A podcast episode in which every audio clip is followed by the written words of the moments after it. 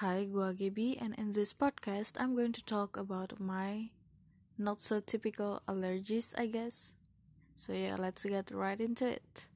Okay, disclaimer. Sebenarnya alergi gue itu lumayan common, tapi ini sangat tidak common di teman-teman gue dan orang-orang yang mengenal gue. Jadi, ya, kita mulai sekarang.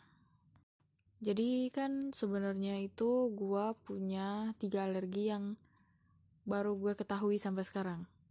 Ya selama 22 tahun ini nih gue kayak trial error, trial error sama alergi-alergi gue dan kayak newly discovered um, alergi itu ya tiga ini.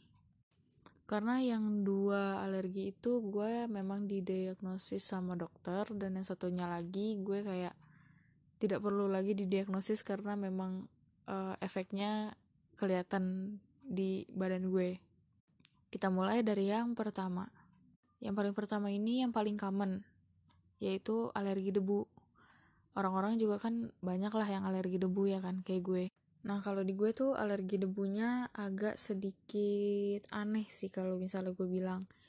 Kayak kalau misalnya debu itu dari tempat yang gue tidak kenal, itu baru bisa membuat gue gatel-gatel jadi gue tuh kan orangnya jorok kayak kamar gue itu jarang lah gue bersihin apalagi pas misalnya gue lagi masuk masa stres dan kayak bener-bener nggak ada niatan untuk ngapa-ngapain ya kamar makin berantakan lah makin apa ya makin kotor lah nah sekotor apa pun kamar gue dengan barang-barang gue dan lain-lain dan debu-debu dari barang-barang gue yang memang sudah lama ada di situ, gue nggak akan ngerasa gatel-gatel atau tidak nyaman. Tapi gue baru ngerasa alergi gatel karena debu itu kalau misalnya gue ke tempat baru dan tempat itu misalnya memang berdebu uh, karena baru dibangun kah atau sudah lama ditinggal kah atau bagaimana di situ gue baru bisa merasakan uh, reaksi alergi gue. Biasanya langsung muncul uh, red spots gitu ruam merah-merah terus kalau enggak ya udah gatel bener-bener gatel. Jadi kalau gue pergi ke mana-mana gue selalu standby bawa gel penghilang rasa gatel.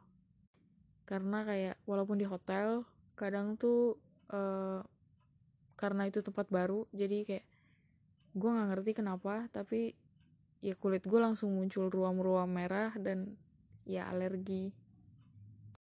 Yang kedua gue alergi sama panas panas di sini itu panas dan udara yang kering ya.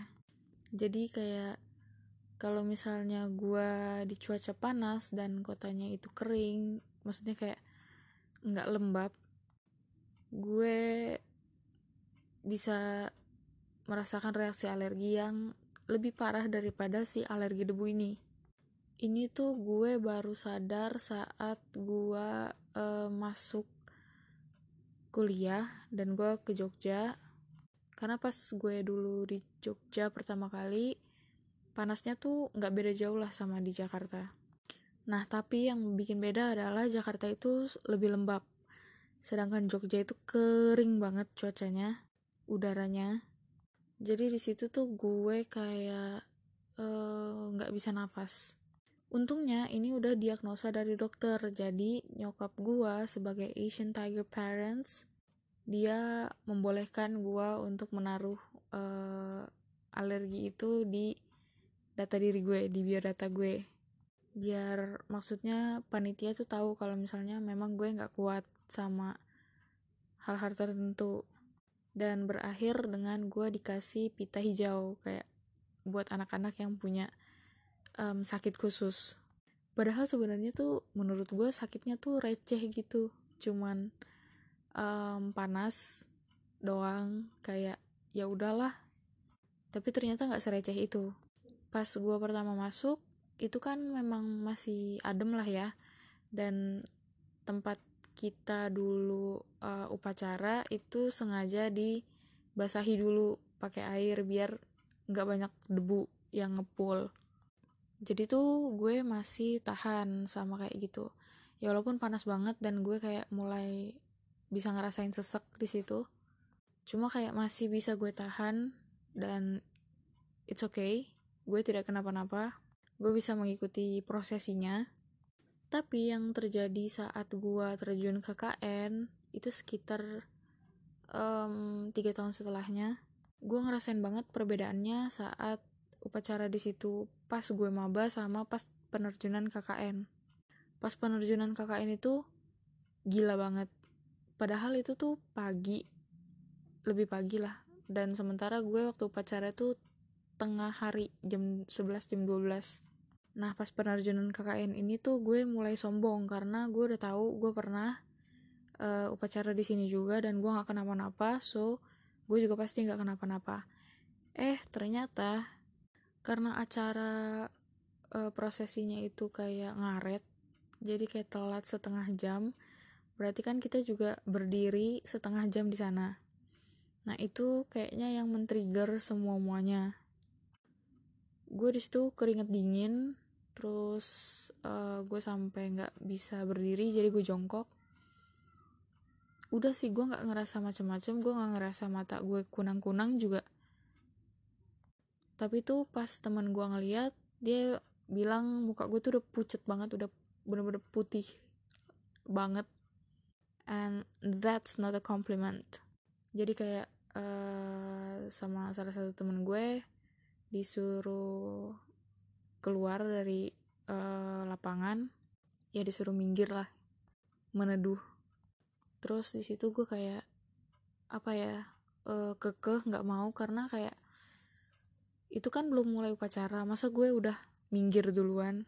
Terus uh, pas gue ngedipin mata itu tuh kayak air mata gue tuh rembes gitu. Mata gue perih banget rasanya. Dan itu kayak air mata tuh turun terus-terusan gak habis-habis. Rasanya tuh sama kayak misalnya pas lagi sakit demam kayak bener-bener mata tuh basah terus. Akhirnya uh, gue duduk sebentar karena gue nggak kuat buat jalan dan pelan-pelan dibawa sama teman gue ke pinggir lapangan. Di situ gue baru sadar kalau misalnya gue juga gemeteran. Weird banget. Yang ketiga alergi ini tuh sebenarnya udah lama banget gue tahu tapi gue nggak tahu kalau sebenarnya itu adalah salah satu efek samping atau efek dari alergi. Jadi dari kecil itu gue memang selalu mempunyai masalah kalau misalnya gue makan mie instan. Gue pasti langsung diare. Like literally langsung. Kayak gue makan jam 2 siang misalnya terus kayak 2.15 gue udah langsung diare. Secepat itu memang. Nah tapi kayak gue waktu kecil dan keluarga gue juga um, cuma nganggepnya ya udah berarti kamu gak cocok makan mie instan. Dan gue iya iya aja. Nah fast forward gue dari TK sampai SMA dan kuliah itu akhirnya uh, selalu kalau misalnya gue memang lagi susah buang air besar gue akan bikin mie goreng atau mie instan lah intinya. Sebagai obat pencahar karena kayak udah pasti manjur di gue. Dalam keadaan apa pun dia tidak pernah gagal. Terus yang gue sadari adalah saat gue udah mau uh, lulus. Ya sebenarnya tuh pas lagi ngerjain skripsi gitulah. Pas gue lagi ngerjain skripsi itu tuh gue uh, pernah mencapai satu titik di mana gue males banget makan nasi. Jadi gue mengganti karbohidrat gue dengan hal-hal lain seperti uh, pasta bihun terus juga roti. Ya gitu-gitu. Nah setelah beberapa lama gue mengganti karbohidrat gue di situ gue akhirnya baru sadar kalau misalnya gue bukan gak cocok makan mie instan. Tapi gue alergi dengan semua makanan olahan dari tepung terigu. Gue makan pasta gue diare. Gue makan pastry gue juga diare. Gue makan roti gue diare gue makan bihun gue biasa aja. Gue makan udon juga diare. Gue makan donat buatan temen gue pun gue diare. Dan kayak di situ gue baru sadar emang bukan salah makanannya tapi salah dari bahan makanannya dan perut gue. Jadi karena alergi gue yang baru gue ketahui itu sekarang obat pencahar gue jadi lebih banyak dan gak cuma obat pencahar aja tapi juga itu membantu gue untuk uh, tidak mengkonsumsi mie instan secara berlebihan. Karena pada dasarnya gue suka banget sama mie instan tapi ya karena itu gue nggak bisa mengkonsumsinya secara berlebihan. Alias hampir tiap hari tuh nggak bisa. Soalnya sekali gue makan aja dengan porsi makan gue yang sebesar ini gue bisa diare sampai dua hari. That's like literal pain in the ass. Tapi dengan alergi-alergi gue yang sangat aneh kombinasi-kombinasinya they just doesn't stop everyone to do something that will trigger my allergies. Contoh gampangnya ya keluarga gue mereka udah tahu gue didiagnosa dua alergi itu tapi ya tetap aja. I need to do anything yang berurusan dengan debu atau juga gue disuruh keluar-keluar pas lagi cerah-cerahnya matahari terik. Apalagi di masa kayak corona gini kan semua orang wajib pakai masker kalau misalnya keluar. Dan itu sangat mengganggu gue karena gue udah nggak bisa nafas karena panas terus gue harus pakai masker dan itu kayak suffocating. Gue lebih suka di rumah. So stay at home. Just fucking stay. If you doesn't need to go outside just don't. Thank you. Anyway segitu aja cuap-cuapnya hari ini. Ya. Yeah.